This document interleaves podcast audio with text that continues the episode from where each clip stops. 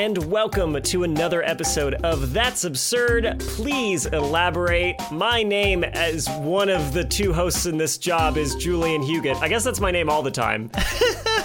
As uh, the other of the two hosts of this job, my name is Pins McGee. But uh, but outside of that, we call you Trace Dominguez. That's right. That used to be the name that we would use at bowling all the time. Pins McGee. Pins McGee.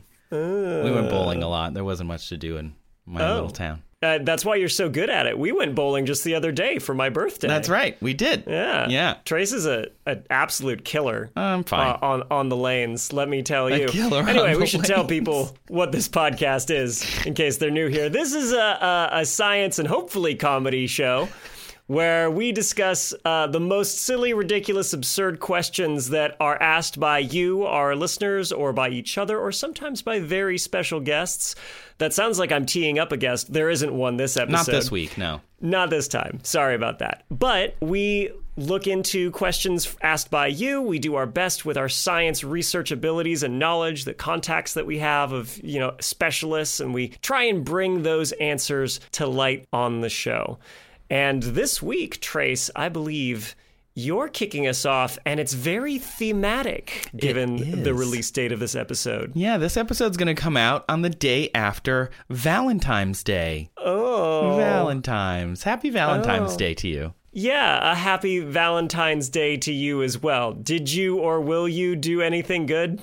I mean, we usually celebrate Valentine's Day with just like reminding each other that we love each other and like maybe mm-hmm. go to dinner. But we also don't necessarily like to go out on actual Valentine's Day because, you know, it's sort of a made up holiday. So it's fine. You can go out the next day. It's, you know, no big deal. That that that's fair. I mean, so many holidays are are kind of arbitrary, but that's a whole other yeah. show. Somebody asked a question about that and we'll try and dig into the science or slash, you know, it's not always science. Sometimes it's literally just like history or like, like yeah, literally just not? digging into what we know about it. Um, yeah. And so, yeah, my question this week comes from a friend, an old friend of mine. Hi, Trace and Julian. My name is Lee and I'm from Ada, Michigan. However, I grew up on Mackinac Island, Michigan, which is about four hours north from here. And I thought I'd ask this silly question.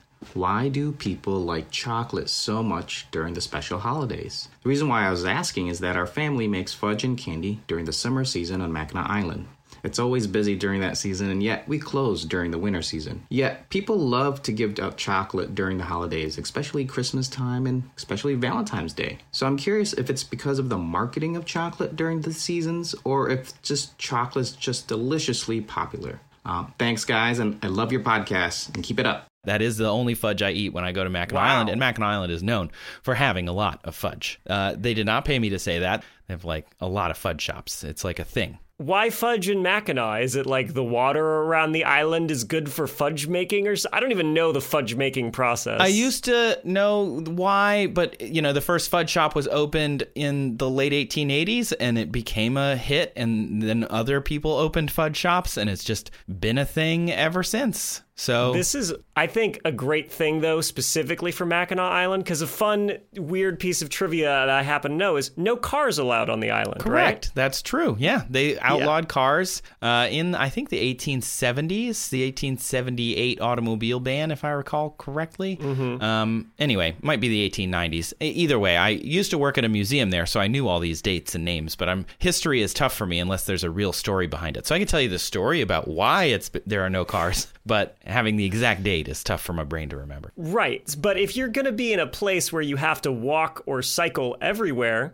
also a good place to have a lot of fudge shops. Yeah. You know? Yeah, because you yeah. walk around and they blow the fudge smell out into the street, so you mm-hmm. smell all of the, like, mm. deliciousness. They also have a lot of bars there. There's something like twenty-some bars on the island, and it's very small. It's only eight miles all the way around, and all of the, like, housing, or at least the, the tourist attraction part of the housing and hotels, are all within, like, a couple of miles just on one end of the island. So you could, like, ostensibly start at one end of the of the strip and go through twenty-some bars and end up at the other end. I'm not saying whether I've done it or not multiple times, but I can neither confirm or deny that I'm confirming that I have done this. But anyway, let's get to Lee's question. I think this is a great question. I think it's really fun to think about why we do the things we do, right? Before I dig in, I do want to ask you, Julian. Oh, yeah? Where do you think this originated? Like, why do people eat chocolate during holidays? Oh, okay. Um, oh, oh, geez. When you put me on the spot. yeah, really I, on the I, spot. I get the trembles. You had me do a haiku recently. I know. I tough. like to keep you on your toes. Thank goodness there's no rhyming portion of this. Oh, no. I, I don't want to give you ideas maybe for next future time, episodes. Maybe next time. No. Okay. I'm just going to assume I- I'm going to go. I'm going to put my like kind of sociology hat on. I'm going to remember our discussion on lawns a long time ago Ooh. and and heating big open spaces. And that's basically that chocolate being something that you have to grow in tropical regions, and it's difficult to grow yeah. And, and yeah, very labor intensive. And then you've also got to get sugar for it, which is expensive. True. Uh, chocolate's just an expensive thing. So you save it as like a special treat. I love, I love that. Let's see if you got it right. So, okay, uh, I thought it would really just be a modern capitalism holiday, you know, thing. Um, yeah. You know, you just like, buy, buy, buy. Because then your loved ones feel love. We're so cynical around Valentine's Day. We really but are. Okay. But yeah. But Valentine's Day itself, you know, ha- has a long and storied history. I'm not going to get into it. You can go listen to right. another podcast for that. Um, and, you know, I don't think it's that cynical. Money is love. Don't you know that, Julian? Money is love. That's the oh, physical yeah. manifestation That's... of my love. It's just money. That's yep. Thank you. That's why this podcast is un- uh, I've been unpaid for this whole time. Yeah, same. I see. No, really though, we have been unpaid. So yeah, no, we, we don't make it, any though. money from this, um, and it shows. I do want to give you a hint. Yes, that you are mostly correct.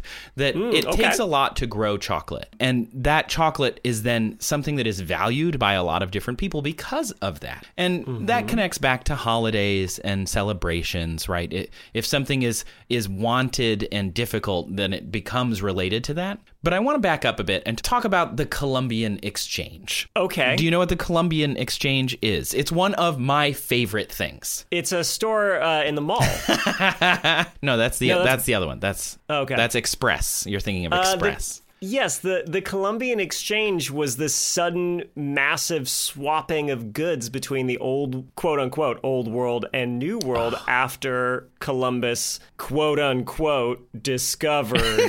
really big quotes. The, the massivest air quotes around that. discovered discovered a place where people already lived. Yes, that you nailed it. I love that you know things. So, thank you. Uh, before the Europeans showed up on the continent, there was all sorts of plants, animals, people, cultures, civilizations dating back millennia. And the Columbian Exchange was when that culture was sort of mixed with the culture of Europe, Africa, Asia, and so on. So the Columbian Exchange is taking all of the stuff from, as you said, the New World, or I just like to call it the Americas, and combining mm. it with the rest of the world. Right. So we're talking about a lot of stuff. And in fact, a lot of the things that we associate with some of European history are actually Columbian exchange things that Europeans right. adopted and, and right. we just associate it. So uh, before Europeans showed up, the Americas had Native Americans living here, and they cultivated everything from,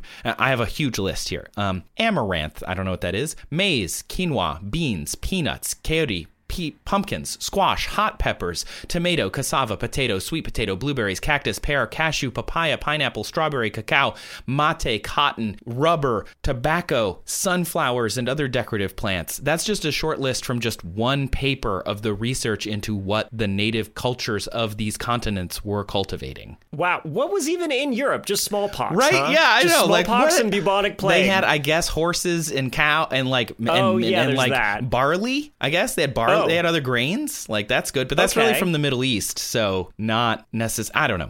Uh, and and because of our livestock too, is why we had like the resistance to smallpox and stuff, yeah, right? Exactly. So like they got a lot of disease from that, and so they were resistant to it. Thanks for all the good stuff, uh, Native Americans. Uh, here is smallpox and alcohol. And a bunch of other diseases. Yay! A bunch of things to make alcohol. And more diseases, of course. And venereal diseases. Yay! Oh, yeah, it's, yay! So, doesn't seem like a fair trade. Not really, no. Uh, none of these crops that I just mentioned existed, as you correctly point out, in Europe or anywhere else. before Columbus mm-hmm. arrived. Literally all of those things are from the Americas. There were no potatoes in Ireland. There were no tomatoes in Italy. There were no corn, no peanuts, no pumpkins, no strawberries, no cotton, no spicy peppers in India or Southeast Asia, no chocolate, no vanilla. That's all American, like America's, the North and South and Central America's crops. Jeez. Isn't that incredible to think about? Like, that is. This is why I love the Columbian Exchange so much, because we associate a lot of those things like, oh, well, that's just naturally X place. Um, mm-hmm. But it, it wasn't there. And, of course, as you also correctly point out, things went both ways. Not just diseases, though there wasn't a lot of that. But a lot of diseases. um, cilantro is associated with Mexican and Central American cuisine, but it's native to the Mediterranean. Oh, garlic. Okay. Uh, garlic is native to Central Asia. Citrus fruits are from Asia and Australia and all over there. Bananas and plantains, which I, living in California, associate with Central American cooking, um, are actually from Southeast Asia as well. So right. there's a lot of things that kind of went both ways and benefited both culture groups, um, mm-hmm. where we were like, oh my gosh, this is such a great staple that we can use, like potatoes, you know, such an easy to grow, great staple. We can use this all over. Maize is another example. Corn's grown all over now, uh, but it is native to the Americas.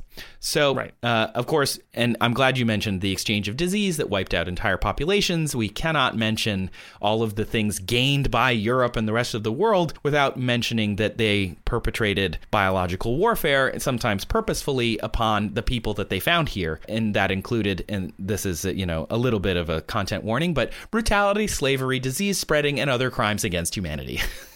Not great. Anyway, ha- happy, val- happy, happy holiday Valentine's, Valentine's Day, Day episode. Here's your downer portion of the podcast. Um, but this great exchange was, you know, not not just food and spices, but plants and animals and people. Uh, and it's hard to describe how new that must have felt. Like, can you imagine we live in, say, Western Europe? And we're just, mm-hmm. or even in the Eastern, you know, Caribbean. And all of a sudden, we realize there is a whole other literal world over there. Yeah. A new fantastic point of view. Yeah. No one to tell us no. Or where to go. Or where to go. Or they can't even say that you're only dreaming. They just can't, because it's a whole new world. Don't you dare close your eyes. Okay. Right. Yeah. It's one of my favorite karaoke songs, because when you sing it karaoke in front of adults, they're like, there's a lot of like euphemisms in this song. Ooh, wow. Jasmine and Aladdin Ooh. Were getting it. Uh, anyway. Happy Valentine's Day. Okay. I, I mentioned that newness because it's hard to put ourselves in that. But imagine, you know, Italian cooking without tomatoes. Now. I can't. Like, yeah, we can't. But also imagine the fear that that would bring, because tomatoes are in the nightshade family. If you just start eating parts of the tomato plant and you're trying to explore, oh, what should we eat from all of this new stuff? You get gastrointestinal distress from eating parts of the tomato plant. You'd have to eat mm. a lot to die. It's a nightshade, but it's like not going to kill you. You'd have to eat like mm. pounds or kilos of it. But if you eat the wrong parts, we're, we have to explore this whole new, literal, whole new world of stuff. And so that's where chocolate kind of comes in. Uh, oh, boy. The chocolate comes from the cacao plant. It has pods, really big pods. Inside the pods are these beans. The beans are taken out. They're fermented. They're dried. They're roasted. They're ground up into kind of a powder or into chunks, and then made into things. And different cultures used it in different ways. Do you like chocolate? Are you, cho- uh, are you a chocolate fan? Yeah. Okay. Yeah. I also love chocolate. Yeah. It's, Um, it's amazing. Who says no to that? There are it, people. You, I have friends who hate okay. chocolate. Uh, I know someone who's allergic to chocolate. I feel really bad okay. for her, but she is. That's fair. A friend of mine. Um, but cacao is awesome. It's an mm-hmm. incredible food. It's a superfood, basically. It has antioxidants, anti-inflammatory properties. It has caffeine. It has calories. It has polyphenols. Uh, and this is all important because it influences how these cultures used chocolate. And ancient mm-hmm. Americans used it a lot. And a lot of what follows comes from this really detailed How Stuff Works piece uh, that I found on this. Um, full disclosure, I used to work with How Stuff Works very closely because they were part of Discovery. So I, I do go to their research a lot, but I want to call it out. So uh, it was a really neat piece. So anyway, the Olmecs Uh, were a civilization in Central America, and they likely cultivated chocolate first, though there's not a lot that survives from the Olmecs. We do know that the Mayan or Maya people, they loved chocolate, like cacao, just really. N- nuts for cacao. Nuts for it. Oh, cuckoo for yeah. Cocoa Puffs, one might say. I think I would say. Yeah, they were okay. Cuckoo for Cocoa Pods, for sure. Um, so they mixed cocoa and water, kind of like coffee. Uh, you know, Ooh. You ferment it, you dry it, you grind it up, and then you mix it with water. You get this like coffee type beverage. It's um, it, you actually they would grind it into a paste as well, and they would mix the paste with chilies and water and cornmeal, and they would pour it from a like high up into a cup, very like classic bartender style, to make it all foamy. And then they would pour Ooh. That into a clay bowl, and they would serve it to you. And it was like, I don't know how to pronounce it in Maya, but it was like chocolat, basically. Uh, well, the the good and bad news is I don't think anybody's yeah. native speakers are around to correct you. Maybe. Maybe there's a maybe there's a researcher. Who knows? Let us know. So they would give this to warriors as like as a sustaining drink. Uh, because mm-hmm. it had all of those things. It was like caffeine and calories. So you're like giving it to the warriors to like keep them awake, but also like sustain them in, in when they need it. It was also used in wedding rituals. There was like an apocryphal story I found on one blog as a reminder of a bittersweet future, because this drink wasn't like a sweet chocolate like we think of. It was much more bitter. I'm sure that's apocryphal. But anyway, uh, mm-hmm. it was used in harvest rituals, ceremonies to finalize important transactions. The elites may have used it as a digestive after big meals. And, and then some sources says the Maya eventually were drinking it regularly. Like after every meal, even average families would have some cacao drink. Um, and so the, the god, there was a god of cacao in the Mayan religion as well. Nice. Uh, which is cool. The Maya had this idea that anyone in society should have chocolate. It wasn't like a secret. It wasn't really just for the elites. And there was this logistical operation from the Yucatan into modern Mexico, Guatemala, and Honduras, moving chocolate everywhere from where it can be grown in the tropics to all these other places, which is super cool. neat. They would make it and ship it all over, uh, so everybody would be able to drink it. And again, it was bitter and unsweetened. Sometimes they put honey or vanilla or chilies or floral things like magnolia in it. And it could even be used as currency. The beans would be bartered because they were so valuable. Once they're dried, you could just barter with them like a coffee bean. Mm. You know, you can just say, oh, this is important. I'm going to give it to you. And they were tougher to grow than something like corn, which grew more easily. In one study, they found one hundred eighty different ceramics and murals depicting the consumption of cacao in Mayan culture. Then the Aztecs show up. Mm. And if we know anything about the Aztecs, they were not quite as friendly. Not. Not that the Mayans were all like happy-go-lucky friendly dudes and, and gals. It was probably like they were just not as brutal as the Aztecs were known to be. So they conquered Mayan territory. They were from slightly further north and west in Central America. So it was kind of like from up further into Mexico, for based on what we know of today in our map. And when the Aztecs showed up, the Maya were like, yo, check out this amazing drink we have. Like, you guys should have this amazing Amazing drink. Uh, and they started showing them how to make it. And so the uh. Aztecs started to make it too. The difference is because they were farther up away from the tropics, they couldn't grow cacao trees as easily. So it became mm. more valuable to them. They also served it cold, which is interesting for Mayas. They, they the Mayan had a hot drink, and and the uh, Aztecs, they had a cold drink, which is interesting. And only the rulers, the priests, the warriors, and merchant leaders were able to drink it. So it became this like, ooh, you aren't special. You don't get this, you know, drink, which they had a different name for, um, which we think that's where the name chocolate as a word comes from. It comes from the Aztec word, which I'm not going to try and pronounce. It starts with an X. Oh, come on. Come on. Let me, let me do, do it. it. Okay. You put me on the spot. It's only fair. So the Mayans called it chocolha, which is like bitter water, and the Aztecs called it huacalatl or something huacalatl.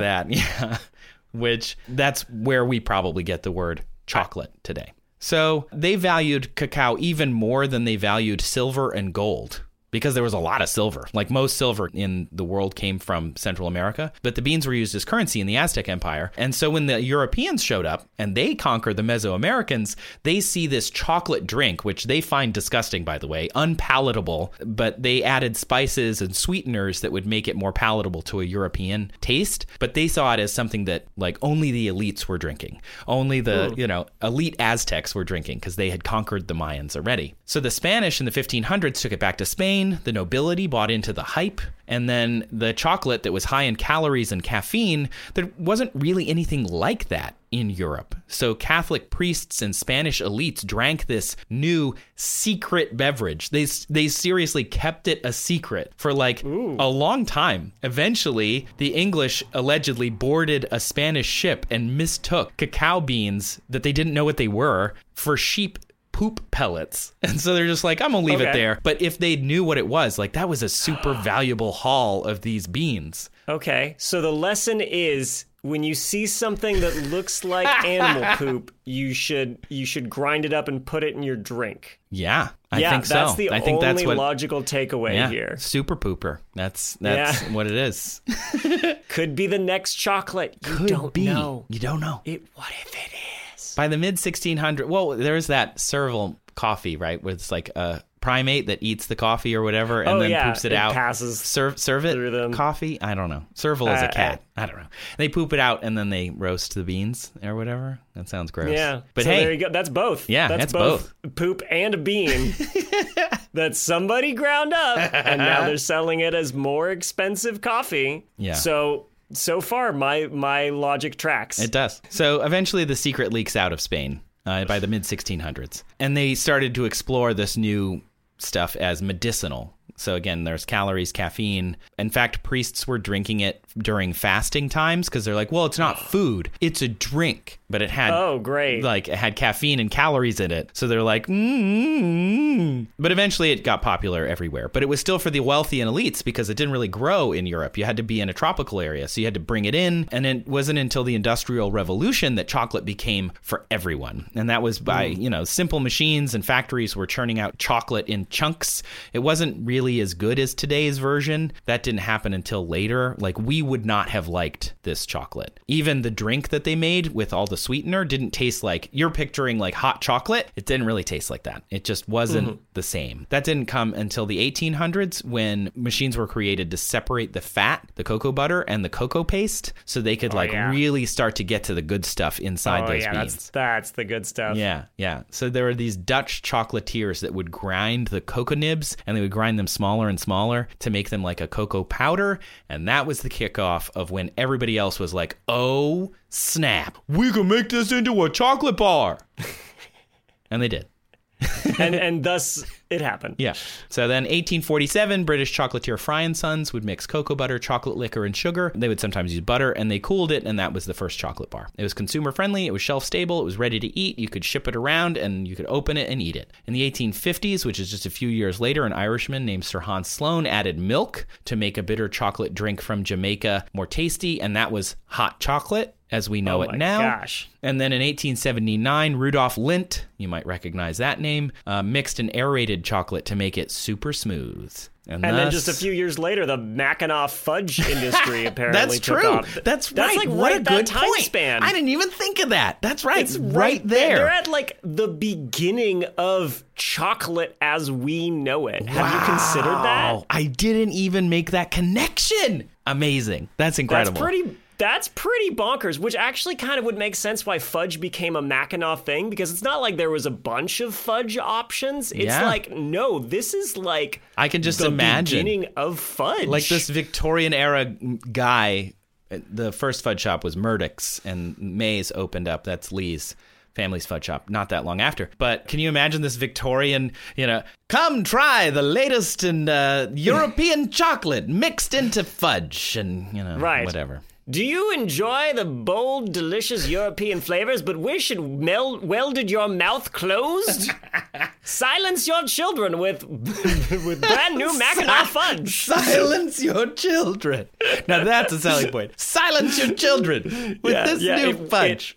It glues their mouth shut, and then it's so heavy it knocks them out. Yeah, then they just puts them to sleep. Well, first they'll be really hyper, then they'll have an nap. Yeah, but, but silent. Just... So now we're now we're into the modern day, pretty much. Like, people learn to mass produce cheap, easy chocolate, uh, but it was like still something that wasn't so available and so cheap that you could eat it every day. You know, we weren't back to the Mayan era where it was just like everywhere. Uh, so instead, it was something that people associated with events and celebrations and the elites in Europe and stuff. So uh, Valentine's Day starts to come around in the twentieth century, and actually late, earlier than that, uh, in eighteen sixties, a guy named Richard Cadbury, son of... Oh, I know that name. Yeah, son of the founder of this chocolate company, John Cadbury. So Richard mm-hmm. created fancy, quote-unquote, boxes of chocolates to increase sales. And then he used, you know, drawings and stuff to decorate them. And then in the eighteen sixties, he made one that was heart-shaped for Valentine's Day. He was the progenitor of the heart-shaped box of chocolates. Yep, him and Kurt Cobain. That's those are the two most famous heart-shaped boxes. Solid nineties grunge reference.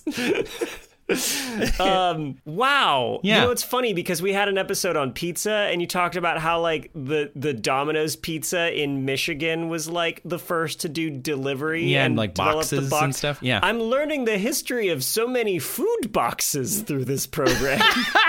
Look, I really love the Journal of Consumer Research. It's just a good journal, okay? You learn so a good. lot. So in nineteen oh seven, Milton Hershey created Kisses. I wow, learned that. What did people do before that? Just oh, hug? They just hugged. I guess it was just a bunch of O's instead of the X's. Oh, you mean the you mean the chocolate? Yeah, the right. Hershey got it, Kiss got chocolate. It. And Cadbury famously didn't patent the heart-shaped box. Oh, yeah, like a dummy. Oh, Caddy boy. Yeah. So instead, uh, it was used by everyone. And by nineteen twenty-three, Russell Stover, another name you might recognize, uh, added lace and satin, some premium drip to that box. And then it became very, very popular in the United States. Ooh. So this whole story is to say people had loved chocolate since they discovered what they could do with it. And the people who discovered what we could do with it were these native, you know, American Uh, ancient Americans, if you will. They're not that ancient, just a few hundred years ago. Um, and the Europeans popularized it and spread it all over the world. But why do people think it's cool? Let's talk chemistry. Chocolate is yummy, makes us feel good. Uh, coffee and tea both contain theobromine, which is a very similar molecule to caffeine. And it's actually the molecule that makes it toxic to dogs and cats, interestingly. Oh. Uh, and it gives a mood lift when ingested. It's like a mood enhancer. So chocolate has both caffeine and theobromine, which are positive mood enhancers. Uh, so allegedly, Montezuma the Second uh, in the Aztec Empire drank a lot of chocolate because it made him feel euphoric. Because it also has phenethylamine. Phenethylamine. Yeah, that's Phenol- it. Phenethylamine. Phenethylamine. Phen- Phenethylamine. We're organic chemists, you can tell. Phenethylamine. Uh, and a, oh, does it? Yeah. Yeah, it does. Yep. Uh, totally. And you're getting your daily intake of phenethylamine. He thought that chocolate was an aphrodisiac, which uh, phenethylamine is in chocolate and causes the brain to release dopamine. Uh, phenethylamine is also found in M D M A and other psychoactive substances. So we're going to get a lot of email about this from our M D M A heads out there. Uh, mm. And when eaten, though, you don't break it down the same as you do in psychoactive drugs. So there are people who are like, oh, the phenethylamine is that's in chocolate. And so if you eat it, you feel good. Like, Like when you, you know, hit the drugs, and uh, that's not actually how it works. It Our yeah. body breaks it down, so you never get to the brain. To answer Lee's question, kind of the final thing is, I think the reason we eat it so much, the reason it's associated with holidays is because, I think, elites. We wanted it. It was for celebrations. It was something, you know, Americans are Anglo and Francophiles, and they wanted this thing that was cool in Europe, and they couldn't afford to have it every day, so you have it on a celebration. It was something like you would buy as a gift and something special. But there was this ingredient that was added by Europeans that made it irresistible, and it was refined by those Northern Europeans into an art. Can I guess? Yeah. Str- just sugar, right? Straight up white death. Just gotta be granulated. Yep. Yeah. Just, just sugar. Made it sweet as heck. So this legal mildly addictive substance was added to something that already had a bunch of mildly addictive substances in it. Mm-hmm. Uh, so you've probably heard of sugar. Uh, it's mixed with... I have. Yeah. Had it probably today. I, if you live in yeah. America, you've eaten it. I, ha- I have read everything. About sugar. Have you ever eaten it before? Is it, you know? No. Uh, never got the chance. Oh. Well, if, you get, a, if you get a chance, uh, don't. You'll become addicted, just like oh, everyone. Okay. Can you imagine next recording we have? I'm just completely strung out. You you show on, up, your whole face is covered in chocolate. Powdered sugar, just like... oh, I gotta give him a fix. Why did nobody tell me about this? Yeah, mixed with the uh, bitterness of chocolate, sugar is just perfect. So yeah, um, you, you'd be amazed. Have you ever had chocolate without... Oh, added yeah. sugar? It's, it's a lot. It's so bitter. My grandma really loved super dark, like ninety-five percent chocolate, but like baking chocolate, they don't add sugar yeah, to it. So exactly. if you were, if you want to know what chocolate really tastes like without all that, go buy some baking chocolate or like some baking chocolate powder that has no sweetener in it. It's My, hard to uh, consume. In seventh grade, a friend of mine pulled a prank on me where he gave me baking chocolate, just telling me it was dark chocolate. And he was like, here, have some. And I've never forgiven him. Ugh! John John Jordan, if you're out there, I'm still mad about this. And you have two you got me first names. So good. I know. Or Jota Cuadrada, as we called him in our Spanish class, because they're two J's. Oh, so, cool. Like J squared. Anyway. Still mad. Yeah. Still mad at Jonathan Jordan. I can believe that. I yeah. mean, it was a long time ago. The best palatable chocolate in the world is sweet chocolate. Uh, you know, it's so it's easy. It comes from Europe because they use this industrial capitalism to refine it and grind it smaller and smaller, so you don't like taste all the chunks and all the bits. Uh, mm-hmm. And they squeezed all the fat and all of the stuff out of the beans, and you know they roasted it in the right way and they fermented in the right way. So yeah, that's that's the story of chocolate. Um, wow. Do you want to know why we have chocolate bunnies on Easter? Uh, sure, as a side note. Yeah, as a little bonus. You're two months ahead of our Easter episode, but I yeah, know, why? Yeah.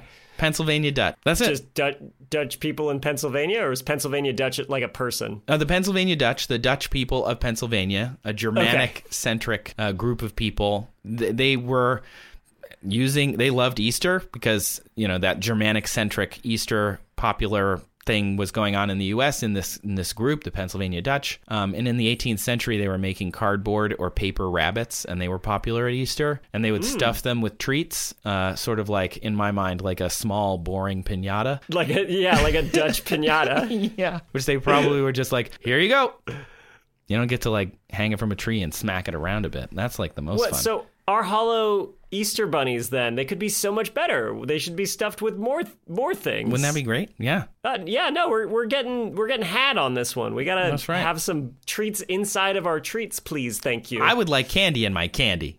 Yeah. Candyception. Ooh. Uh, and then clearly in the nineteenth century, the Industrial Revolution meant chocolate was accessible. And so the parents could make chocolate rabbits um, because they were making the cardboard or paper ones. So I bet you there was some like, I don't know, keeping up with the Joneses in the Pennsylvania Dutch community where like, did you see Cheryl gave chocolate rabbits to wow. her kid? And they were like, now I have to do it.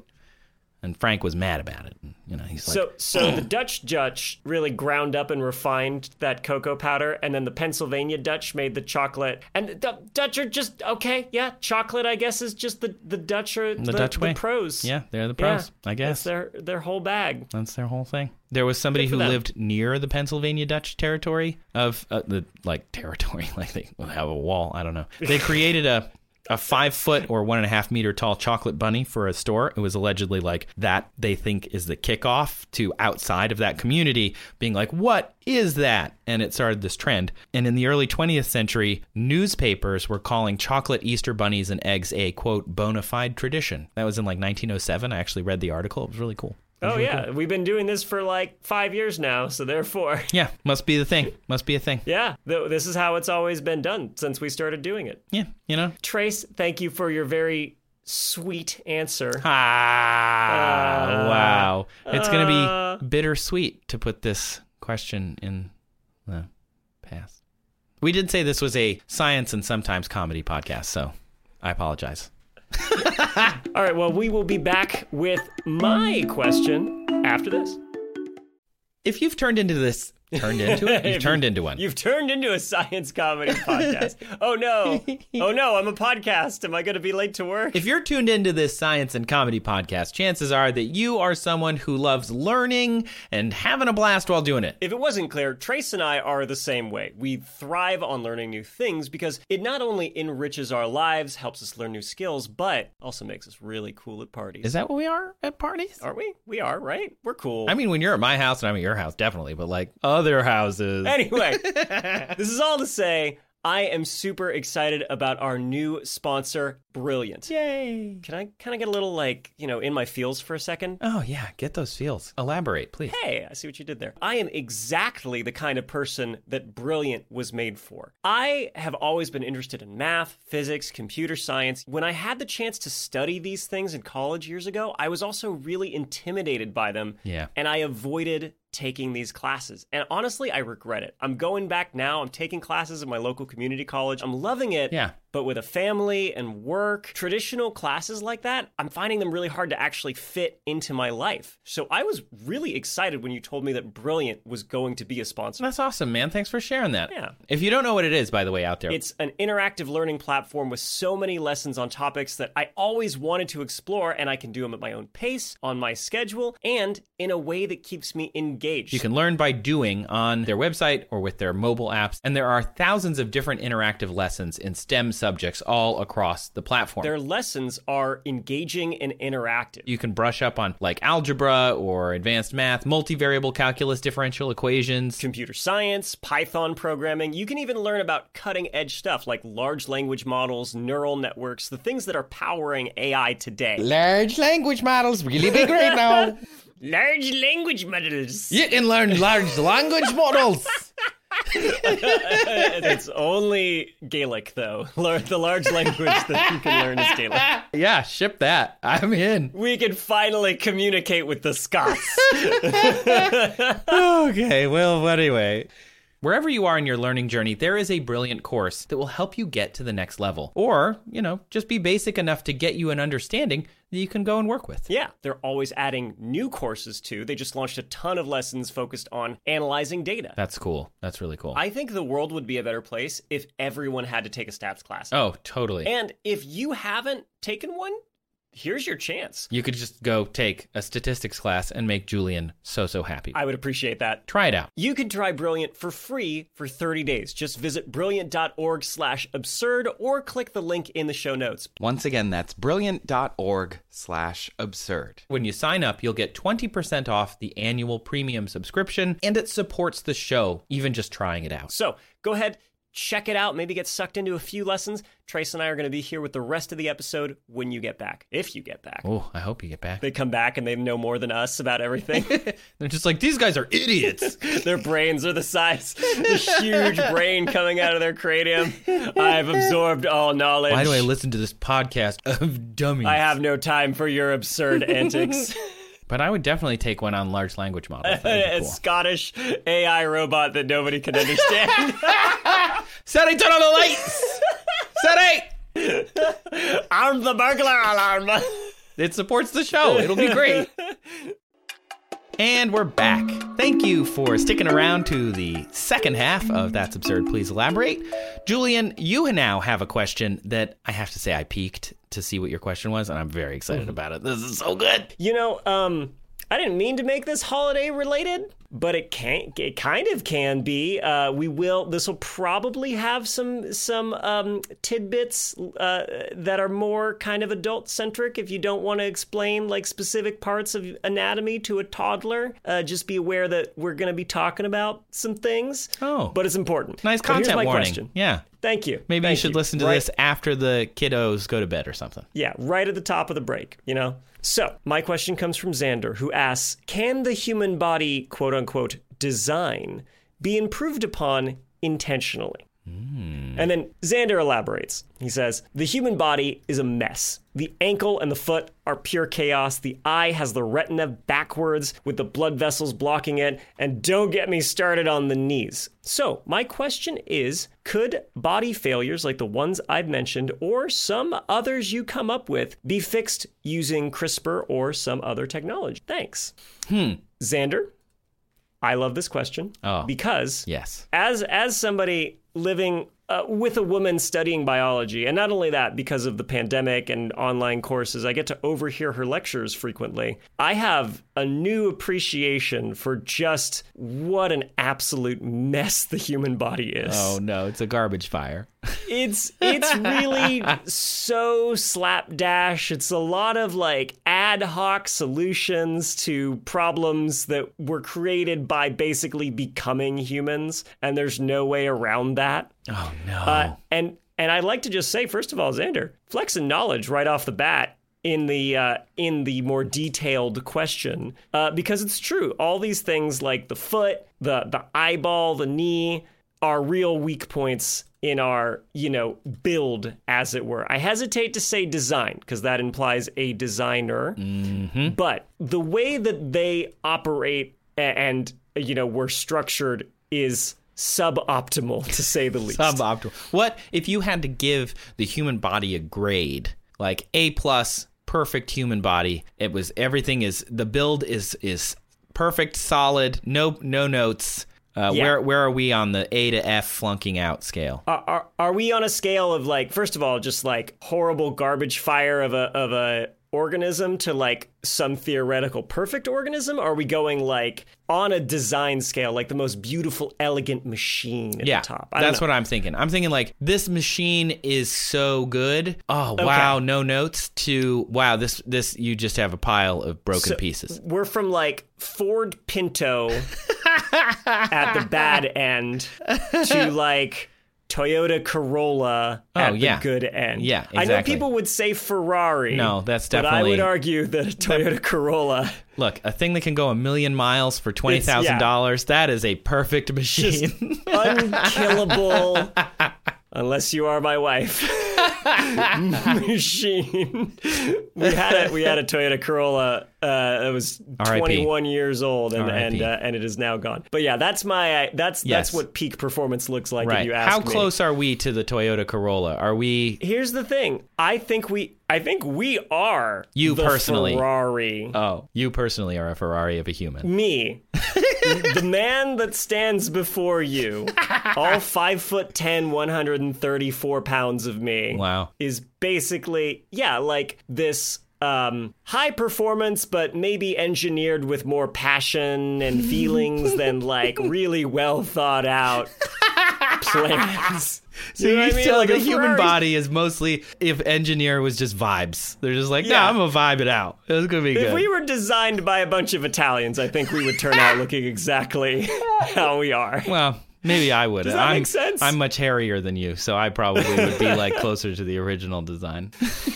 Yeah, you're the you're the, the special edition Ferrari with uh, fur-lined seats. Look, very good for warm for cold weather. Oh yeah, yeah, cold, cold weather. weather. Okay, but you know what I mean, right? Yeah. When I say that, like, yeah, yeah, sure, like we can do a lot of cool things that other quote unquote cars cannot, but it comes at a cost. Yeah, nobody just I, I, you see Ferraris on the street, but uh, having a Ferrari is having a hobby. It's not yeah. having a car. It's, it's not a yeah. daily commuter. It's no, not a like I'm gonna go drive around and just ha- you're like I'm gonna go take out my hobby and drive it. You, you, the Ferrari is the model train obsession of cars. If people are we, are we two layers of an analogy deep now? We're two layers. You organisms are cars and Ferraris are trains. Are the model train, because everybody knows that guy that's super into model trains. But when you look at a Ferrari, you're distracted by all of the like hype. Whereas you should just think of it as like a dude in coveralls with a striped hat on being like, check out my Ferrari. Oh, boy. Yeah, right. And this specific marking on it makes it more valuable. That, right. Yeah, exactly. Exactly. Okay. Let's so let's back up on the analogies back to humans. Right, sorry. Right. It's, let's come out of the analogy inception because we went too deep. We did. Yeah. We have to come back up. Okay. But let's let's talk about Xander's actual examples, which are solid ones, right? Talking about the foot. So the foot is essentially like a lever, right? Mm-hmm. We need it to like hold us upright, right? Give us a little bit of some, some some area to balance on. And we also need it to, as we're walking, push off on the ground for us and also absorb impacts when all of our weight lands on our foot. Right. So it's basically like a lever. And for something of this use, if you were to design it, you would want something flexible but rigid, but maybe not a lot of, you know, disparate parts. Do you know how many bones are in your foot? Just one foot I mean, alone? I'm pretty sure I could guess. It's more than you think. I know that because I've hurt my foot before. And so it's like there's the tarsals and then there's the metatarsals. And if you think of like the bone of each toe is at least a couple of bones. And then there's bones inside the foot because it can flex. I don't know. I'm going to guess like twenty. You're close. Oh. You're close, but you undershot. It's twenty-six. Okay. Wow. There's twenty-six bones in each foot. Wow. So, so there's fifty-two bones just, just in your feet. Yeah, and the human body has a total of two hundred six bones. Wow. So, like, a quarter of your bone budget is just your feet. Wow. I mean, they are pretty yeah, important, but that's a lot they of bones. They are, but they are not well suited for that job of being a lever. There's just too much flexibility in all these different bones and the thirty-three joints that, you know, connect them to everything. Ooh. And so we're prone to a lot of foot injuries and problems as a result. But it's a great piece of evidence for evolution because, you know, we and other apes, we all descended from common ancestors that had feet that were also useful kind of for grabbing onto trees when we were up in the trees and stuff. And so all of these different bones that are very similar to our hand bones, those make a lot of sense for that use case. But three to four million years ago, when we think that, you know, the forests in Africa retracted and were replaced with a lot of grassland, and suddenly these our ape ancestors came down from the trees and had a lot of grassland instead that they had to figure out how to survive in, upright walking became a lot more useful hmm. than the ability to climb trees. So these foot bones that we have now, they basically turned into the shape that they're in within the span of about half a million years, which is not very that's long not, at that's all. That's like a blink of an eye in it geologic is. Time. In evolution it time, it's so, like two blinks. So, you know, it's like when you take basically any sort of tool that's meant for one thing and you're in a pinch and you use it for another thing. Yeah, every tool's a hammer. Can it work? Yeah, exactly. But can, then can you break it, work? it. Yes. Is it ideal? No. No. Use no, the right it's really tool. Not. Just go. Just go. Yeah. Get, go. Just go back to the hardware store. I know it's a five-minute drive. Back to the hardware store and get the right tool. That's all I'm saying. Yeah. Just go get the right one. Which in this case might be like bird legs. Oh, they're better? Yeah. Well, their feet specifically are a lot less complex. We've actually talked about this on our very first episode. Yeah. Where where that thing that looks like a knee that's mm-hmm. bending backwards is actually their ankle. Right. I remember that. Yeah. So when you get down to the, the actual foot bits, there's a lot fewer moving parts in there. So there's a lot less prone to injury. Hmm. I mean, yeah, that makes total sense. We have mm-hmm. fifty-two bones in our feet. They have fewer bones. That's just less complexity. Less complexity yeah. is better. But they had a lot longer to get to the point they're at now because, as you'll recall, birds are just dinosaurs, literally. Yeah. yeah. And, you know, they, they evolved from bipedal dinosaurs that were around tens to hundreds of millions of years ago. Yeah. A lot of time for the bird foot to adapt for, for upright walking. For us uh, silly apes, not so great. The retina is another great example that Xander brings up. Vertebrate eyes, for the most part, that they're bad. They oh. have a huge blind spot. I thought and that, I mean that our eyes were pretty good. You know, I can see you. I can see a lot of stuff. Yeah, yeah. Except they literally have a huge blind spot. Yeah. As in, if you can imagine, right, the way your eyeballs work is when light comes in through, you know, the, the cornea and the lens and the pupil, right? And they, mm-hmm. it gets into your eye and it hits the back, right? Got it. It excites some cells, some rods and cones. Woo. And those rods and cones send a signal to a nerve. And then that nerve, you know, travels, sends the signal up to your brain. And you interpret these signals as, as vision. Right. Only problem is the nerve part is in front of the rod and cone part. Like, the light has to get through those nerve cells and other cells to actually get to the cells that they need to stimulate. Right. So, it, so it's just got a shadow on it all the time. Yeah. yeah. It's it's going to block some some light, right? It's going to those cells are going to absorb some of that light. And because the wiring is in effect backwards, right? Because the the nerves are on the inside part of your eyeball, but they have to get to your brain, they've got to tunnel through your retina to get back to your brain. Ooh. So where all those nerves bundle up like a and form basically a big cable, the optic nerve, that is a literal actual blind spot you have in each eye. So the rods and cones behind that are like always in the dark? Mm-hmm. A, like, a, more so than they would be if they were like they were encephalopod eyes. They're like always in the dark and living in a powder keg, giving off sparks. Because they, so they really need catch you tonight. That. Yeah, I was too excited to talk about about squid eyes. Squid eyes are very cool and very big. Yes, but they are not the, Bonnie Tyler. No, dang it! I should have caught that. I'm so mad. Okay, okay, was, cephalopod eyes. My blind spot. Well, they don't have this issue with a blind spot because their nerves are on the backside of their eye, which makes a whole lot more sense. Yeah. If you were literally designing something to see For example, mm-hmm. like we have done with digital cameras, you don't put the wires in front of the camera sensor. Yeah, it's kind of silly. That wouldn't really kinda, work good. Kind of silly. You put them on the back. You can, by the way, it's really cool. You can find your, your blind spot in your eye. I actually did it earlier. You can just take a little card, about two inches by five inches, or that would be about five centimeters by twelve centimeters. And if you draw a shape towards one edge, you know, halfway up the card, like a circle, and a shape on the other edge, halfway up the card, like a triangle. Uh, you can actually, you know, look at it at arm's length. If you move it towards your eye while looking at the shape on the left side, you'll still be able to see that shape on the right side. Yeah. But if you cover up your left eye and start moving it towards yourself, at a certain point, the that shape, shape on the right side that you're not looking at, it just disappears. Yeah. Because when you have both eyes open, your left eye is filling in that information that your right eye can't get, and vice versa. Yeah. But if you've only got one, at a certain point, stuff's just going to fall in your blind spot. And and it, for people who are wondering, they're like, no, I don't got that. You know, your brain is filling in the information. Your brain is mm-hmm. processing that and essentially saying like, okay, there's a blind spot in the right eye. Uh, let's pick up from the left eye and fill yeah. it in, you know. Give me camera two. Give me camera two just for this section. yeah. And like it's, you know. Picture in picture camera two here. A I generative fill things. Your brain does that all the time. It's yeah. just doing it constantly, every day, yeah. everywhere you look.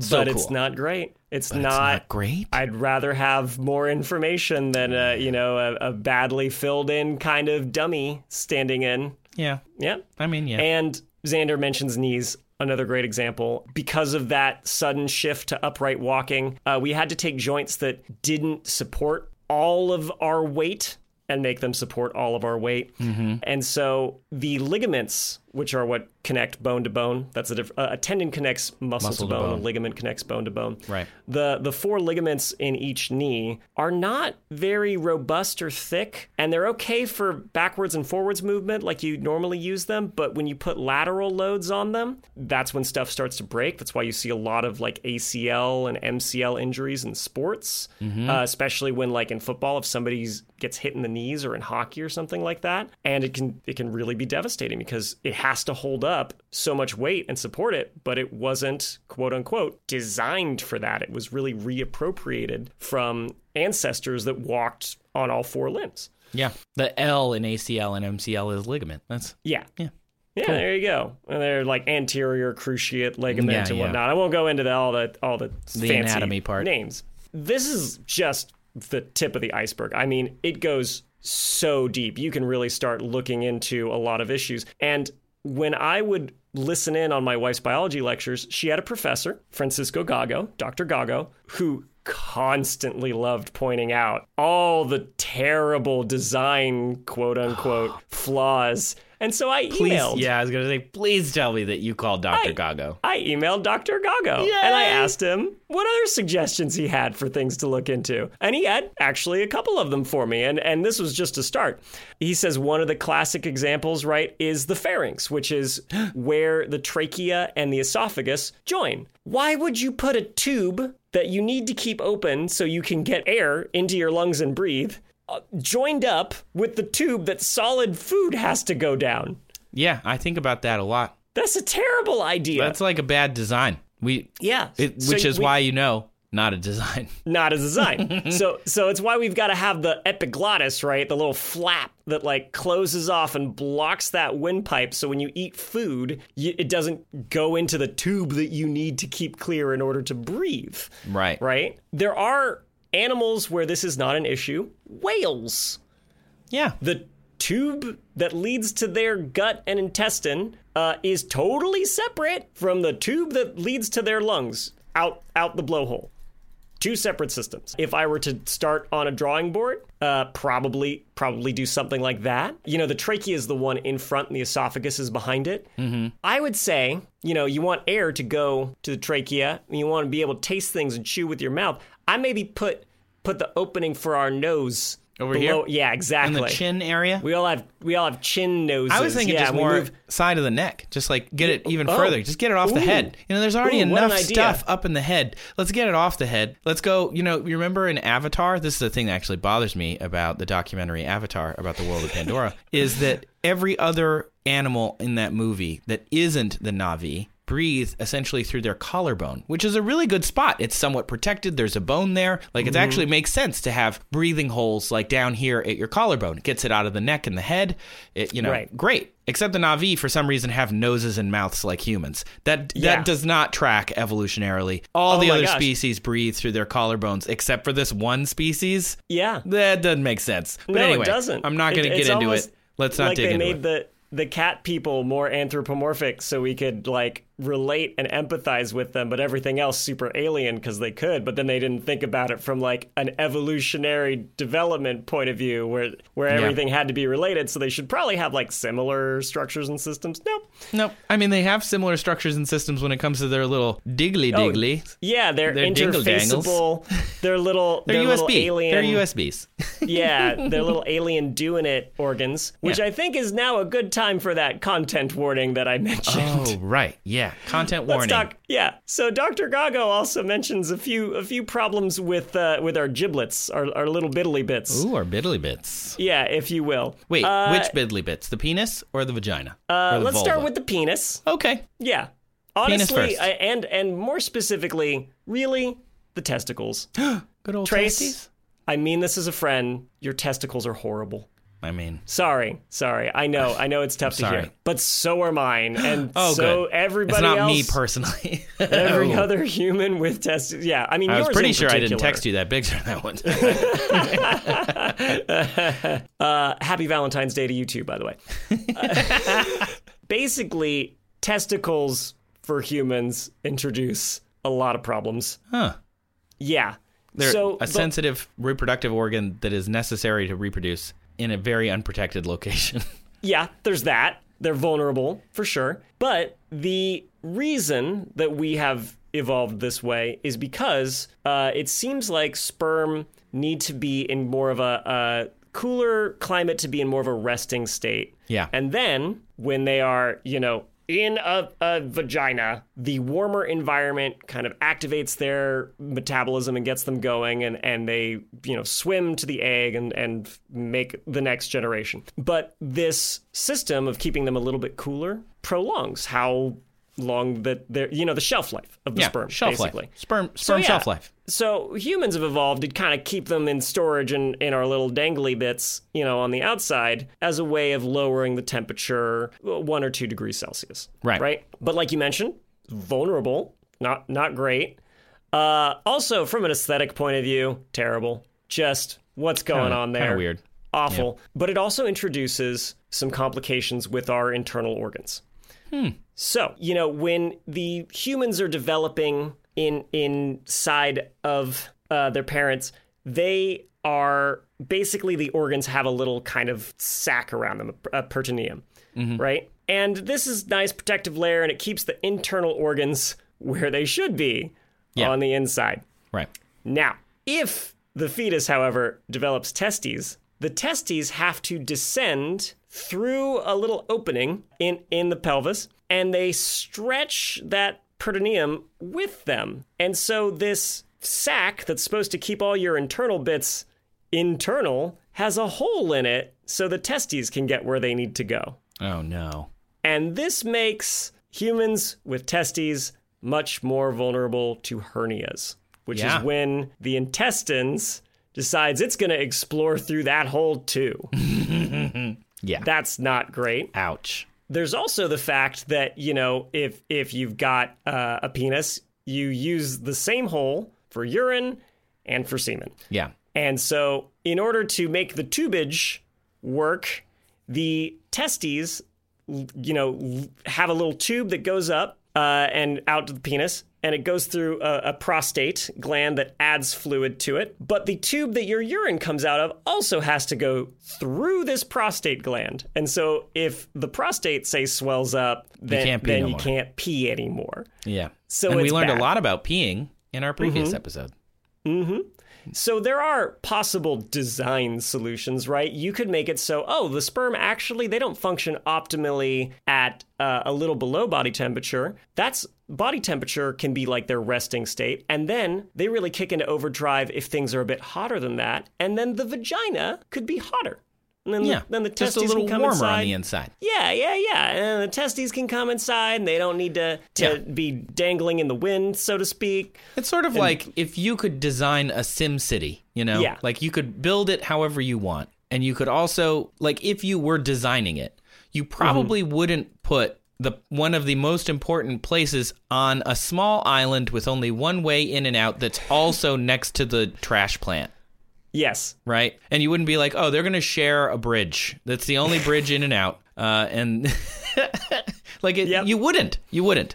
You would find no. a way to put it somewhere, you know, more important, mm-hmm. more, we're gonna, more better. We're going to make the the... path that carries all of our garbage and that takes our future generation to preschool. Right. We're going to put the put hospital all, that where all the all babies are. have to go through the same toll bridge. Oh, God. And also the, the school bus can decide to block the trash bus arbitrarily. Just shut that down because it wants to. Some really good analogies of this episode. Yeah. Really crushing it here. We're professional science communicators. Let me just say that yeah. right now.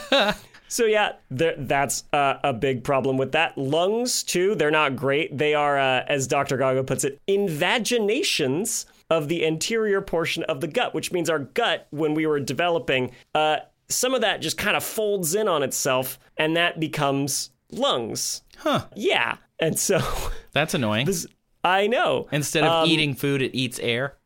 Basically. But like now you have these issues. We've talked about like dead air space inside the lungs because of like the shape of the lungs and that air can't move everywhere. Right. And so you don't really get all the way to the bottom. Yeah. yeah. Inefficient. They're inefficient systems of breathing. Mm-hmm, mm-hmm. Uh, you've got more issues from upright walking because, uh, you know, it's great that we can now use our hands. It frees that up. But then to support us, our spine has to go upright. Whereas yeah. in other vertebrates, it can be this nice curved arch structure that's very strong. You know, like when you design a building, arches, strong. Yeah. Ours has to take on that funky curve shape to hold us upright and free up our hands. And then it gives us spine problems. Right. So, so that's not great. And then our big old brains that, you know, make us useful and smart. Uh, and so we can actually make use of these hands that are now free. They don't fit through this narrow little pelvis that we have in order to walk upright. Yeah. And, and so when yeah. birthing, we have to, as they say, the pelvis is a compromise.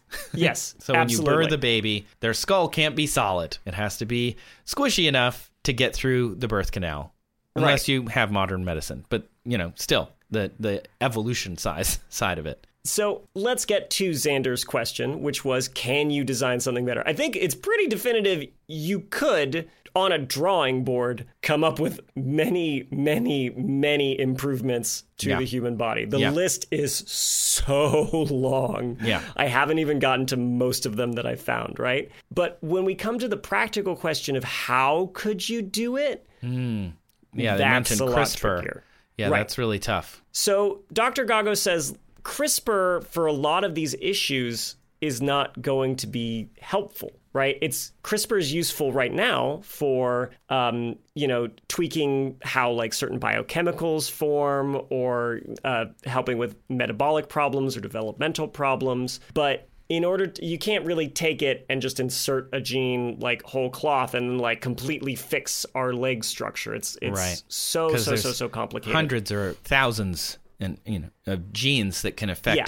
any individual system, and it's not like it's a map, you know, chromosome one to twenty-three or whatever. Okay, legs are only uh, chromosome four, and like eyeballs are chromosome seven. You know, it's yeah. like they're scattered all over the genome. Mm-hmm. For people who don't know, CRISPR or CRISPR Cas nine is essentially a, a genetic editing tool that we found in bacteria, where you can program a tiny little bit of of genetic material to slice another bit of genetic material and insert something or cut something out. Um, it, that's probably the easiest way I can describe it. But anyway, yeah. we usually call it CRISPR, but it's CRISPR Cas nine. Uh, it's is, like the, the cut and cool paste yeah. of genetics. Yes, it's, it's a very useful. cool tool. Really interesting. Um, also super unethical to do on humans. Only yeah, only admittedly been done once, and that scientist went to jail for it. Uh, yeah. Because the person, because the twins that he messed with in China could not uh, consent to being messed with. And now mm-hmm. them and all of their offspring forever will have been messed with by this right. one person. Which is right. so, weird and unethical. So could you theoretically, uh, maybe, if you could understand all the complexities, you know, yeah. but it would it would be grossly unethical, and you'd probably uh, really seriously negatively mutate a lot of people along the way. Yeah. But it's the only way that these changes are going to be heritable, right? Yeah. Because there are technological improvements that we have made for some things, like the foot, mm. right? The foot's not great, but there are people who, you know, are born without feet or lose feet. And, you know, engineers can look at that and say, well, we could just make basically a, a springy lever and just put that on, you know, where the foot would be. And now you've got something that really can't be injured that like a foot can. It's much simpler and it's a lot more efficient. There has actually been, you know, talks of runners that have uh, uh, prosthetic feet like these if they have an unfair advantage yeah. because of how much better these work than the feet that most people are born with. Yeah, it gives them kind of more energy back in a, in a step than a foot does, from what I mm-hmm. understand. Mm-hmm. So if I were to design the perfect human... Ooh. Do you know what I would make? What what would change? Yeah. Obviously my wife, because it's post-Valentine's hey, Day. Hey, Valentine's Day. Me too. Yeah, Obviously, totally. Obviously that's yeah. the perfect human. That's You're but right. Yes, for me. Perfect human for me. I would, for, first of all, I, I'd put her uh, her breathing intake below her mouth mm-hmm. in some way. I like the clavicle. Hadn't thought of yeah. that. So we'll put them there. So no nose, but we'll, yeah, yeah. We'll, we'll, we'll get rid of the nose. You can have it for aesthetics if you want. Yeah, but... flat face there. Probably probably make them walk on all fours again, right? So oh. that spine can resume that arch yeah. shape. Sure, That's sure, better. Sure. Take some weight off those knees. Also, allow for a wider pelvis, right? Because we don't have to worry so much about keeping the center of gravity uh, right in the middle when they're walking, because you got these four, four limbs now. Yeah. So uh, wider pelvis for our babies' giant heads, because they'll be geniuses. Yeah. But... my ideal human still needs to be able to use hands for things. So I give them more arms. Oh. Uh, yeah. Yeah, I add two more arms right on there, like Goro from Mortal Kombat. Wow. Just, yeah, that's my that's what peak I'm, performance I'm looks really like. I'm really trying to, to see where you're going with this, but I, I'm like having trouble. I'm just picturing this weird monster. No, there's no there's no reference anywhere that I'm getting at. I'm just saying I would make a six-limbed, noseless, uh, uh, like perfect some kind human of being. Weird millipede. Yeah, like yeah, exactly. Like a human centipede. Oh, gross. Oh, no. Don't do that. No. oh, no, Julian. No. Now, some of these things you might be able to do with gene editing. We mentioned CRISPR. We also haven't talked about another important thing, Hox genes, which is short for homeobox genes. Hmm. Because these genes are very, very well conserved, not just from like one generation of uh, an animal to the next, but like for possibly even millions and millions and millions of years. Because what these genes do, specifically Hox genes, is during development of, you know, like the embryo, you know, uh, as it's growing, they tell the other genes like where stuff goes. You know, oh. all your genes... that are somatic, you know, that have complete copies of your D N A, they all have all your genes. So even though your liver is a liver, the cells in your liver have the D N A for, yeah. like, making bones. They have the plans sort of for all of it. Everybody it's has all, all the br- blueprints. Right. So Hox genes during development are, like, the high-level kind of organizers that say, like, okay, arm genes, you're going to activate here. Okay, yeah. butt genes, you're going to activate here. Head right. genes, you're on over here, right? They're yeah. the ones kind of controlling the flow of things. And scientists have made creatures with things where things are not normally supposed to be. Ooh. Yeah. Like in nineteen ninety-five, some Swiss scientists, they took a Hox gene from a mouse and they, they inserted it into the genome of a fruit fly, Drosophila melanogaster. That's always oh, the, the poor fruit old, fly that always seems to get it. Drosophila melanogaster. Love that guy. Oh, Gal, they really bang. get the worst of it, right? Yeah, they do. And this Hox gene, poor all of these animals and, and mice. Roundworms, yeah. So this Hox gene encoded for uh, where to put an eyeball. It would activate. Oh, God. Oh, this is a horror movie. And they put it on the fly's abdomen, on its butt, right? And the fly grew an eye on its butt. Oh, God. But it didn't grow a mouse eye. It grew a fly eye. Because Hox genes don't say, you know, you're going to make a structure that'll look eye. like this. Yeah. Right. You, they say, you're going to make this thing here. They're Eyes. responsible for, like, the body plans of organisms and stuff. Right. So theoretically, if you altered Hox genes or activated them in certain places, I think we could get a, a four-armed person, a six-limbed person, and I think that solves a lot of our problems right off the get-go. We'd need you know? to eat a lot more. I don't. Yeah, you would. But you'd be uh, able to. You'd be able to hold two six-inch subs in each hand. That's, all, four, that's two feet of subs, easy easy to hold. Your mind went immediately to sandwiches. Lovely. You'd be so good at hugging, though. Oh, the bestest hugs. A little bit, yeah. Wow, really, yeah. really cradly. And and with no nose, super good kisser too. Really? You'd have to breathe. Yeah. Oh yeah, you'd have to breathe down no, here. You could stay locked into that kiss forever if you wanted. You know, keep if breathing. You yeah, unless you, you needed to eat. eat. Yeah, in which case, let's make another mouth. Oh, God. My, yeah, no, my, um, you ever see a teenager's first car that's just got way too much stuff, like, bolted onto it? That's you. That's, that's your, what my that's human your perfect like. human. Your perfect human is the uh, nineteen ninety-nine P C that I built with yeah. my allowance. It's just like, yes. how many lights can I put in this box?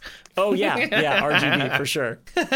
Yeah. I think if I were going to make a change, this is a boring one, but if I could just, like, if you were like, you could make one one fix, I think I would put a seatbelt on the brain. You know, like have little connectors that keep the brain more or less, like just, just, mm-hmm. just like little stretchy connect. Because right now it, people don't really think about it, but the brain is essentially floating inside of an, a, a hard box, yeah, uh, in fluid, and it's attached at one, you know, at one spot that goes down the back.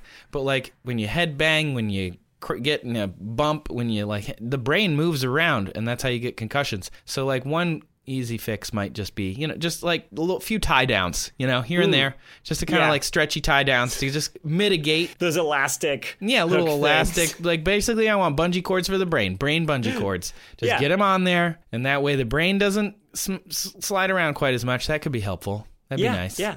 And hey, really if good. the skull gets bigger with my uh, quadruped human with two extra arms, uh, yeah. it doesn't matter, right? Just just widen that pelvis out some more. Just widen it out. Not a big deal. Don't have to compromise. Apple yeah. bottom jeans, you know, buddy. One last thing, right? To address like the problems with testes and stuff, you know, being inside. I also sure, thought sure, sure. you could have like a separate penis.